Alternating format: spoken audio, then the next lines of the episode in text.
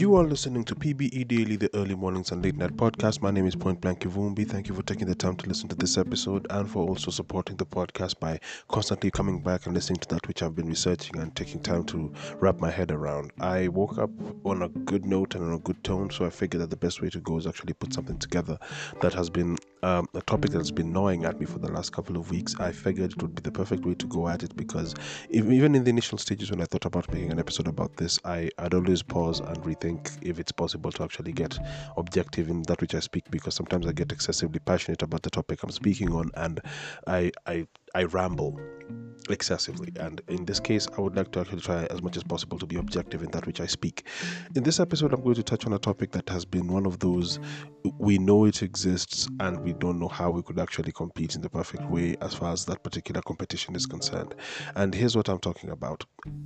There's always the the in the back of our minds the idea that the game is rigged and we don't know who is on our side in the game and to what extent the game is going to work to our advantage. And because these are some of the thoughts that we actually have in regards to what it is to try and be successful, what it is to try and be uh, in, in a position of actual flourishing successes, I figured I'd probably touch on this in a, in a way of how I've found my personal comfort or my personal tactic of surviving in this particular world that we live in. And the, the state is because the game is rigged, I kind of have found a way to be comfortable with that fact because if there's one thing you cannot beat, as far as even if you fidget, fidget up the numbers, you cannot beat quality of work. That's always been my thinking because, as much as possible, there's always been the idea that we, we think that talent is enough, but I think talent is is a tool that needs fuel. And in that case the fuel that it requires is it requires to constantly be polished it requires to constantly be put into use it requires to constantly be put into action into, it requires to constantly be put into challenge. And i've always pushed myself to try and as much as possible to be the best if not uh, the uh, irrefutable champion of that which I'm good at, be it hosting of events, be it uh, my artwork, be it the animations that I've been working on. And I've always said uh, that body of work is the only proof you could actually give to the industry in order for them to actually speak from a position of saying, well, I feel you're right or I feel you're wrong. And by putting that, I'd like to say this. I've been seeing this videos that have been popping up, and not only have I seen it on uh, shows on Netflix or on, on YouTube be, being put together, but it's always been the argument about the, the top 1%. And whenever I think about the top 1%, I, I, I realize that, that in certain, in every country, I believe, there is those individuals who have either made compromises that hurt the people of their own world in order for them to stay wealthy, or they have made a great a great deal of painful decisions that have hurt not only their country, their, their country's economies, but it's all because they would like to end up being the guys who are top dog and being at the very top of the food chain in their particular countries. And whenever I think about these particular arguments, I always I find fault in what they say, but I also seem to understand where that comes from, and I, I, I become torn in that particular case. And by that I mean this ever since I was a kid, whenever uh, it got time to get to finding something interesting to maybe uh, sink my teeth into, it wasn't really about uh, adventure stories or anything. It's like the whole idea of a conspiracy. Like there's always this plot that happens, and when the plot thickens, I get even more curious. And when I think about that, it made me now revisit this whole idea of think about how there are certain families that have controlled economies and stuff like that. And whenever I try uh, understand how best to serve myself and not only to serve myself but to serve the people who actually work with me in whatever industries I'm in. First thought I think about is well, let's let's put into perspective the whole idea of how certain countries in the world ended up being what they were. And whenever I think about that, I think about the Goldschmidt family or the Rothschild family, if you will. And I know by dropping that name already, I have people thinking that this is going to be one of those conspiracy type things. But okay, let me tell you how I ran through that particular conspiracy. Let's get it from the PBE daily perspective, okay? Now, that family used to be moneylenders outside of being the company that was actually making gold coins for a lot of aristocracy at the time on the royal families that existed in that century which is very very far back this is way before napoleon even was nominated to become a potential leader of france again before Napoleon was nominated to become leader of France. If I hadn't stated it before, let me state it now. There was a shortlist. And in that shortlist, the aristocrats who actually had the money to fund whatever leader they could have in the country chose a leader who was charismatic and loved by the people. And the first person that came to mind was one of three generals, and that was Napoleon. And it was only because he had the people's imagination. He people felt like he was one of them, even though he's not really a child of France, he's a satellite state of France. But that's neither here nor there if there are people who have the power and potential to actually put into perspective what power is or put power into your hand, be very aware that they're going to do the very same thing to try as much as possible to get themselves to be in the perfect position to actually benefit or profit from that which is the power therein. Now, that's just one character in the long stream of stories as far as what could potentially happen in um, a, a, state being controlled by all that. But now the gold the, the Goldfield family or the Rothschild family, when Napoleon was beginning to make his expansions and everything, there was concern as far as what kind of trades could be done in the different uh, states that actually were in leadership and all that. And when he at first was taken to to exile and all that, and he was imprisoned in this island of Elba. When he came back from the island of Elba and, try, in, and trying to take over power, one of the members of this family actually stayed informed and appraised of information as far as what was happening in the front lines. And it was the front lines of Waterloo. And the Battle of Waterloo, when he lost, this guy allegedly told the people of, of, of uh, London that, yo, this guy's won, so we're in trouble because he's going to come take over London this time. We have to be very careful about that. And this guy had people selling off their stock, selling off their properties, pennies on the dollar. And this guy, when the when the truth finally came out, he, he owned very a very great amount of the real estate that was the banking system and the trading systems and even properties in London. And when you owned London town in those days, you probably controlled the world as it is because America was still coming of age and it was coming of fruition at that time also. Now, when you think about that, and I always think about why certain economies are acting the way they're acting, like for example, the Kenyan economy, we've been suffering a great deal. And the thing that concerns me about the Kenyan economy is this I feel like when all this is said and done, the leadership uh, and the powers that be are taking advantage of the fact that the economy is going down the tubes and no one is being told about how far down the tubes they're going. And they're going to buy out a lot of things from the kenyan people and the kenyan populace as far as pennies on the dollar. And this is why it feels as if i'm getting into a conspiracy bag because there's no way the top 1% do not make a profit when it comes to watching a people lose the money that they're supposed to potentially own or earn, or they're not enjoying the spoils of war by telling people that things are okay and giving this optimistic idea in the fore and then picking them off one by one when they default on their loans and they default on their properties and they end up being evicted and they end up becoming uh, used people. Because this is the thing I, I get I, I firmly believe as far as the the current state of global economies people are being picked off one by one. And leadership globally is up for grabs. And the people who are, constantly thinking that it's it's all based upon how well you could actually adapt and compete in these particular levels well i'm kind of in the thinking of also competing. Uh, that, that's my thinking. Because in many cases the state of the time or the zeitgeist of what stands right now everything is thick. The best thing we could do is adapt accordingly and find a way to actually if not sustain a living be able to make a degree of potential future wealth, or if not future wealth, or potential future fighting chance. Because it's one thing to say I want to have future wealth, but it's completely another when you say like, okay, I won't be a multi-millionaire or anything like that, but I will have the fighting chance, or I will make it possible for those who are my next of kin to have a fighting chance, and that's all we are really hoping for personally my, my greatest hope is to even be in a position where i can make it possible for not only myself but also for my nephews and nieces to have at least a, the, a leg in the room or or even just a mention in the room. Because when it comes to how I, w- I would like to be perceived in the future and how I'd like to be successful in the future is my, my, my, my whole agenda is I'd like to make stuff come to life that would be of great value to me to the extent of, giving me the fighting chance to actually potentially do what I can in the room. let's put it this way. Let me, let me let me try clarify on that particular thought.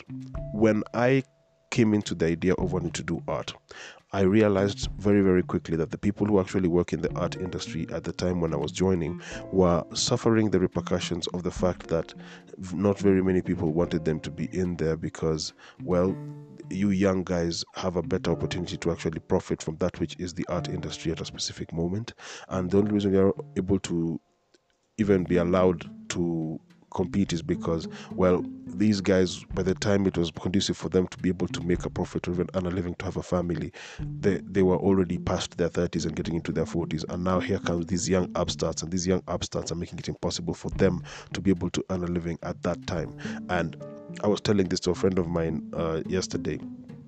The big problem for most guys when it comes to how age is always a factor you cannot argue with or you cannot compete with is it's undeniable or irrefutable that you're gonna reach a point in your life where you cannot really um, fight the inevitability that you are not the dude or you're not going to be the man of the hour forever. Like it's an hour, and that hour you have to use it for the best abilities that you can. So a lot of re- times when it came to me getting into the industries that I am working in, there was resistance from the guys who were in the room already, and it's only because they haven't gotten the chance to actually make a living or make enough of an impact to actually earn more. So they start barring the next guy from coming in. And the first thing I did in order to be able to compete, because we are actually talking about competition in this podcast, I started asking myself, well, what's the one thing they cannot stop me from being able to access? And when I say what's the one thing they can't be can't stop me from being able to access is the opportunity to look better than them or to even do work that is better than their work. And by doing so, me and even subconsciously, even with my peers, did the same thing. We'd learn that which was the next wave that was supposed to come, or learn that which was going to be the next tool that makes work even faster or even easier. And then we looked at each other's quality of work and we said, okay, okay, so that's where the weaknesses they have. Let me find out the weaknesses of mine that are similar to that and polish mine to make them even better. So then I'm able to even be even in the room even longer. Because as much as um, it, it, it's not as easy to access meritocracy. Meritocracy is still possible to achieve. And in my case, I've always been able to make it in the room and prove myself by actually putting in the work. And when the work is done, it's up to the person I've done the work for to decide if they want me back in the room or not. And in many cases, because of affiliations, in certain cases, those people who are affiliated will get more opportunities in those, in those rooms. And because they'll get opportunities in those rooms, they end up becoming the guys who actually hold the the mantles of power. And even though they're not the best in those particular rooms, I always make it possible for them to even consider that okay, sometimes the guy at the top doesn't have to do all the work. He needs somebody at the bottom to actually do all the heavy lifting. And I'd like to be the person who at the bottom who they make that first phone call to. Now, I know by saying on the bottom, it, it, it makes me look like I'm always um, playing myself down or things like that. But it's not that I'm trying to humble myself by speaking in this particular way, but I'm a guy who's root, rooted to the tutor. I'd like to know the inner workings of a particular tool, and I'd like to know the inner workings of a particular way of doing things because it gives you more longevity in the particular game or in the particular uh, workspace. Like I was asked by a, a, mutual friend, and I think I hinted on it in a previous podcast. I was asked how come I don't make as often phone calls to them in search of work or in search of opportunities to do certain work. And when I was answering the question, it, it, it hit me like an epiphany because I also realized at that moment that I'm, as I'm saying it out loud that this is what was, uh, was actual fact. I don't seek out to get work because I'm always working. And when I say that, I mean this I have properties of mine that I'm creating born of my ideas, and I'd like to have those ideas come to life. And sometimes being pulled away from my work desk to work on other people's work is a distraction from the work I already have. And I think that's one thing that actually sets m- most people apart as far as when it comes to talent, because there's people who have talent and they're constantly going to be in the field doing the game, doing the work, doing and everything. And one of these artists actually mentioned him in a, I did a whole podcast that was inspired by him. Um, Russ, this rapper is one of like the most fast growing and fast inspiring cats out there. He makes his own music, he produces his own music, he writes his own lyrics, and he puts it out and he independently owns 100% of that which he creates. So he's the fastest rising multi millionaire Forbes list uh, achieving artist ever, and he's only, I think, 25. 24, 25, I'm not really sure but the tenacity he has and how he comes off to most people, he comes off as arrogant, and people take offense to that. And I, I, find it stupid because the world is an arrogant space. To try find a liberal existence and be comfortable with people around the world is actually one of the most naive ways to face the world. And I think it's why people actually are not facing facts when it comes to what is the inevitable and what is actual fact the guys who have the ability to read between the lines and be blunt to not only themselves but to the world are the guys who survive that which is disappointment. You come ready for whatever is going to happen because you already know that the room does not like your energy. And the moment you already know that, you compete by actually being able to know how do I navigate these liberal feelings to get my right to do things happening marinate on that for a second because I'm telling you, the, the whole idea of wanting everyone to see things your way and to toe the line is what is making it possible for the guys who are hardcore here for playing for self and self alone to be successful. Because while we're too busy bickering to each other about how the world is not a fair place, the person who's making it unfair continues to move the pieces in the chessboard your emotions shouldn't be involved in that which is the corporate world. Your emotions shouldn't be involved in that which is the uh, the the the project world because you want to get the commission to do the work, but you're still complaining about how to what extent your feelings are going to be taken care of.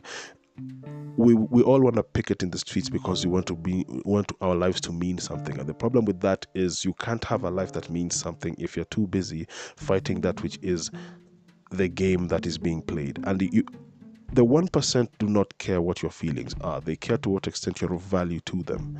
And when it comes to that, it becomes now a slippery slope because to what extent are you going to compromise and end up becoming an enemy of that which is where you are at the moment? By any means necessary, you want to make it into a room and you want to not worry about how people perceive you and how people um, take you in life thereafter and the legacy thereafter. But you see, I've always had this thinking of thinking about the people who built the United States of America as far as the age of industry is concerned. They knew that the materials were, they were using was actually going to be bad for the health of those who are actually mining the materials and actually making the industries come to life. Same same case in London. Like when London was going through its industrial age, they had black smoke all over the place. Because I've always been asking myself, why does all the all the movies of, of the industrial age of London always have this mucky black existence. But then again, you think about how much oil was and how much coal was actually floating in the air, and how many, how much was of it was actually being seen in the environment. And you barely had a white shirt in those periods, I believe. And the guys who actually were making money and profits from that were staying in the mountains where, their, where their shirts could actually stay white, and they were there for the one percent. And the blue collar guy and the guy who had had the, the actual uh, coal dust stuck in his in his throat or stuck in his lungs and stuck in his clothes. That's the guy who's trying as much as possible to make it to the lands of the, next man. And sometimes we think the only way we could actually access that is marrying into such positions of power and marrying those who belong to aristocracy. And I remember seeing those stories and seeing those movies of people who are considered young upstarts because they end up being betrothed or married to people in the 1%. But the people who in, in the 1% only suffer this one problem because they've made it up there and they've made it so comfortable for the kids that they have to be in that 1%. Their kids end up not really realizing what the rest of the world is doing in the 99%. And their curiosity either leads them to come down and, okay, come down from on high because some of them are very conscious of the fact that they're on high and they decide to mock those who are underneath their feet. And I say that in quotes and the first thing they think is okay let's bring fashion to these people. Let's bring elegance to these people. And they find it fascinating to watch to what extent we actually put the grind in perspective and to what extent we actually take our hustles seriously. And when i think about that i always think about the whole idea of it is just mockery to me. But i don't mind that aristocracy raise their families the way they raise their families. All i'm saying is I'm going to make it possible for not only myself, but those who come after me or are related to me to be able to access those rooms and take over those rooms because the 1% can only last for so long. You can control the wealth of a particular period of time for as long as you can, but then we all know what you guys do. You probably turn it into something that turns into charity because until they figure out a solution for death, you're going to be stuck with the rest of us down here for a little longer. But I'm always a person who believes in competition is going to exist and competition is always going to be key. So I will compete for as long as I possibly can. And the 1% does not scare me, it doesn't intimidate me, it doesn't shock me. It's just one of those things that exists and are, are perfect marker for inspiration because as much as I'd like the game to be equal, I also don't want it to be equal. Show me a target worth fighting for, and I will fight towards it. Because of what good is it for us to be the same and on the same level? What is the goal in the end of the, of the of life? Because we, we need to have a reason for medals to be put up and accolades to be put up. Say it with me: Be Caesar, or be nothing at all. Thank you so much for taking the time to listen to this episode. Until next time, oh no.